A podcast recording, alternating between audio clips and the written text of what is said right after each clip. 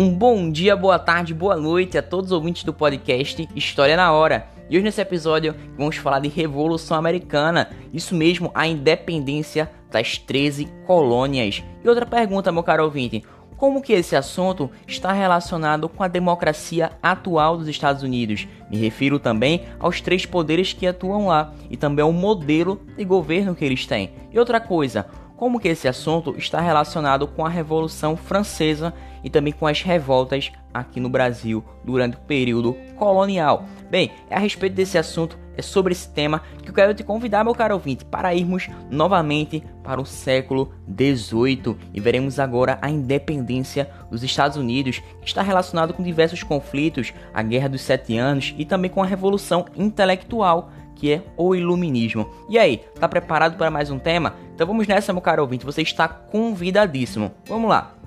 Antes de tudo, é importante sabermos que as colônias eram separadas em partes, de acordo com seu respectivo clima. Por exemplo, as colônias do sul eram de exploração, já que tinham um clima tropical que era favorável a ter um solo fértil, a ter gêneros de exportação, e com isso a mão de obra era escrava, sendo assim o sul escravista. Esse sul que era baseado no plantation e numa política dependente das intervenções da Inglaterra.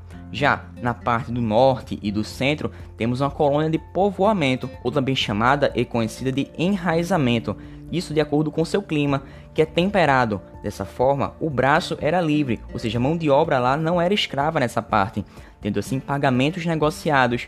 Podemos perceber a importância da negligência salutar para a independência dos Estados Unidos, que veremos posteriormente. Isso sem falar em uma política independente que essa colônia de povoamento também tinha.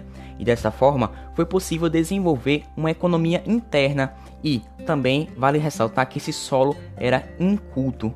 Bom, as colônias de exploração do sul dos Estados Unidos possuem a mesma forma, a mesma maneira de colonizar das explorações na América Latina. Isso é importante citar. Bom, vale ressaltar também que o comércio triangular era existente, principalmente nas colônias de povoamento, já que existia aquele ciclo entre África, Antilhas e Europa. O norte tinha mais autonomia até para comercializar, por exemplo, e aí vemos cada vez mais a importância da negligência salutar. Por outro lado, as Antilhas também estavam presentes no Pacto Colonial, e esse comércio interno se desenvolve no norte, sendo facilitado pelo comércio triangular. Negligência salutar que promove uma certa independência da metrópole, fazendo com que esse mercado interno cresça, e a Inglaterra vai ter diversos problemas internos. Bom, mas vale dizer que essa independência dos Estados Unidos tem diversas causas, dentre elas o iluminismo e a razão, a revolução industrial que falamos nos podcasts anteriores e também a Guerra dos Sete Anos, isso sem falar de uma política mercantilista.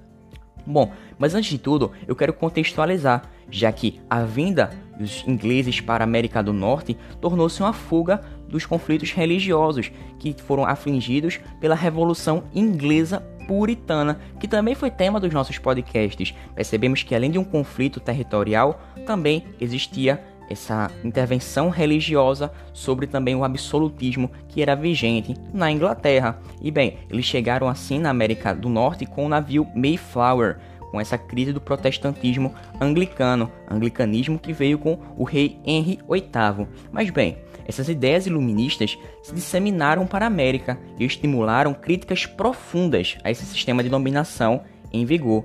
Nesse caso, as 13 colônias inglesas, essas críticas resultaram na organização de um movimento emancipacionista que provocou a ruptura entre as colônias americanas e a metrópole inglesa. Mas bem, precisamos entender alguns conflitos que aconteceram no século XVIII. Dentre eles temos a Guerra dos Sete Anos, Vale dizer que o território que atualmente diz respeito aos Estados Unidos nem sempre foi o mesmo. Isso é fato. Apenas a região que corresponde à costa leste era dominada pelos ingleses no século XVIII, esse século que eu estou me referindo a você. Por outro lado, a região central era controlada e explorada pelos franceses, que estavam lucrando com o comércio de peles com os nativos. Já as regiões do oeste ainda eram comandadas pelos espanhóis, e vale dizer que grande parte desse território estadunidense era ocupado por diversas sociedades indígenas. Dentre elas, temos os Apaches e os Sioux, que eram grupos que resistiam por muito tempo a essa dominação dos ingleses, os Comanches, que foram especializados no domínio dos cavalos, os Creek, a primeira tribo a manter comércio com os britânicos, além dos Navarro, que hoje são correspondentes à segunda nação indígena mais populosa dos Estados Unidos. E não posso me esquecer do Cherokee, que é a maior população indígena na atualidade. Bom, as disputas entre colonos ingleses e franceses por todas essas regiões eram constantes desde meados do século XVII e se tornaram cada vez mais agressivas quando essas duas metrópoles iniciaram uma nova guerra na Europa. E essa guerra se refletiu nessas disputas coloniais. E essa guerra se chama de Guerra dos Sete Anos, um conflito que aconteceu entre 1756 e 1763. A Inglaterra, dessa forma, saiu vitoriosa, porém com uma grave crise econômica por conta dos custos que esse conflito promoveu. E para tentar superar essa crise, decidiu aumentar a interferência nas colônias e assim interferir nessa liberdade relativa, ou seja, nessa negligência salutar que os colonos americanos estavam desfrutando. Bom, dessa forma foram criadas leis que reproduziam e reduziam a autonomia dos colonos, além de novos impostos e taxas, que degradou cada vez mais essas relações entre os setores da elite colonial e a metrópole. Bom, a liberdade de comércio que os americanos possuíam passou a ser restringida pelos ingleses por meio de diversas maneiras, como por exemplo a Lei do Açúcar, que foi proposta em 1764, que obrigava os colonos ingleses a comprar açúcar apenas das Antilhas inglesas, e essas restrições vindas da metrópole provocaram intenso conflito e debate. Bom, a lei da moeda, que foi proposta no mesmo ano, passou a controlar a emissão de moedas nos territórios coloniais. Já no ano seguinte, temos a lei do selo, que determinava que todos os documentos legais, livros, jornais que estivessem circulando na colônia deveriam pagar impostos. E através dessa lei, a Inglaterra estava recebendo publicações e controlando essa revolução intelectual no campo das ideias. Isso sem falar no Ato de Townshend, que foi proposto em 1767, que estabelecia impostos sobre diversos produtos como vidro, corantes e também em relação ao chá. Chá que vai ser muito importante nessa revolução, já que a crise entre a metrópole se agrava ainda mais em 1773, quando a Inglaterra cria essa lei do chá. Lei do chá que está relacionada com os atos de navegação, atos de navegação que estão ligados com a Revolução Inglesa, Oliver Cromwell.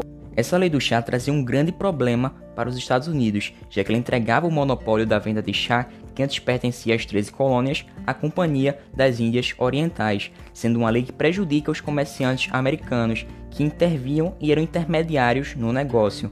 Vale dizer que apenas os agentes de Boston distribuíam o produto que estava estocado no porto, e como protesto, alguns dos colonos, disfarçados de indígenas, atacaram os navios ingleses que transportavam o produto, ou seja, o chá, e jogaram esse carregamento no mar. Evento conhecido como Festa do Chá de Boston ou do bom inglês Boston Tea Party. E essas revoltas demonstravam o lema No Taxation Without Representation, ou seja, se pagamos impostos, precisamos de representações. Mas bem, diante de todo esse processo, o parlamento inglês não poderia ficar parado. Ele impôs em 1774 as chamadas leis intoleráveis, e dentre essas medidas podemos citar a interdição do porto de Boston até que houvesse o pagamento dos prejuízos e também a presença de um aquartelamento das tropas inglesas na cidade. Mas ué, o que é aquartelamento? Bem, esse é o ato ou efeito de aquartelar-se, ou seja, alojar-se em quartéis. Bom, em setembro deste mesmo ano, os colonos promoveram o primeiro Congresso Continental da Filadélfia, em que eles formularam uma petição ao rei e também ao parlamento inglês, pedindo a revogação dessas leis em nome da igualdade de direitos. Perceba aí, ó, um princípio iluminista.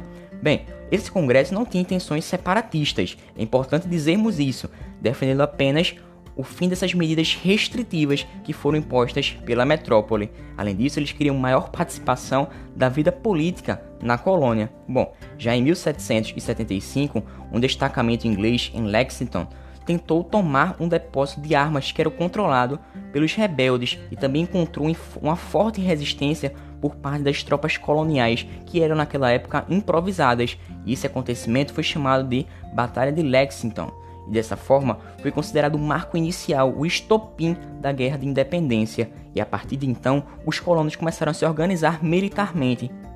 E a revolta contra o Reino Unido estava se instalando de maneira declarada. Bom, os franceses precisavam entrar na jogada, já que vimos reflexos da luta entre França e Inglaterra há séculos atrás, e dessa forma eles passaram a apoiar as revoltas internas das 13 colônias, fato que foi decisivo para a consolidação da independência estadunidense. E dessa forma, em 4 de julho de 1776, o segundo Congresso Continental da Filadélfia aprova a Declaração de Independência, que posteriormente eu direi alguns trechos dela que são importantíssimos para percebermos quanto que o iluminismo está presente nessa jogada. Bom, Thomas Jefferson foi o principal redator e foi profundamente inspirado nos ideais iluministas, o direito à liberdade, vida e também felicidade. Porém, a Inglaterra não aceitou essa decisão dos colonos e dessa forma, após a declaração de independência, foram oito anos de guerra, de 1776 até 1783, e as forças coloniais eram comandadas por um rico fazendeiro do, do sul, chamado George Washington. De fato, você já ouviu falar nele. É impossível você nunca ter ouvido falar nele, pois ele é muito famoso. E a partir de 1781, tropas francesas, lideradas pelo Marquês de Lafayette, uniram-se aos colonos, auxiliando-os nessa vitória. Dessa forma, os americanos também contaram com apoio popular e militar da Espanha, que pretendia enfraquecer esse poder britânico. Já em 1783, a Inglaterra reconheceu a independência das suas colônias na América, nascendo assim uma, uma nação inspirada de fato nos modelos iluministas de política e economia ele mesmo, os Estados Unidos da América. Dessa forma, Thomas Jefferson e seus seguidores estavam defendendo a criação de um poder central simbólico e com a grande autonomia dos estados. Por outro lado, George Washington e seus aliados quiseram assegurar o fortalecimento de um poder centralizado. Mas bem, a Constituição estadunidense, que permanece até hoje Atenção isso até hoje. Veja como existe essa estabilidade política. No Brasil, ó, existem diversas, diversas constituições que foram alteradas com o tempo. Bom, essa constituição estadunidense contempla as duas tendências, ou seja, os objetivos de Thomas Jefferson e de George Washington, criando assim uma república federativa presidencialista, ou seja, objetivando equilibrar os anseios de cada um.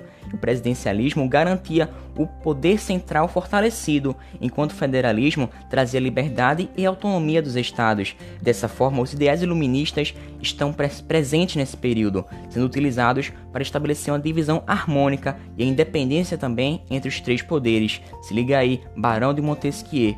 Bom, essa declaração fundamentava os direitos de revolução e também os direitos individuais, o que influenciou a Revolução Francesa, protegendo assim os direitos do cidadão, direitos estes que são liberdade de expressão, liberdade religiosa, direito de ter e portar armas, no caso dos Estados Unidos, liberdade de reunião e direito de petição. Além disso, temos o direito à propriedade privada e proibição da busca e apreensão injustificada, de punição cruel e abusiva. Isso vale dizer que está na teoria, né? Porque na prática, muitas vezes, isso de fato não acontece. E bem, gostaria de ler um dos trechos aqui dessa carta de independência dos Estados Unidos, que ele diz assim: Consideramos estas verdades como autoevidentes, que todos os homens são criados iguais, que são dotados pelo Criador de certos direitos inalienáveis.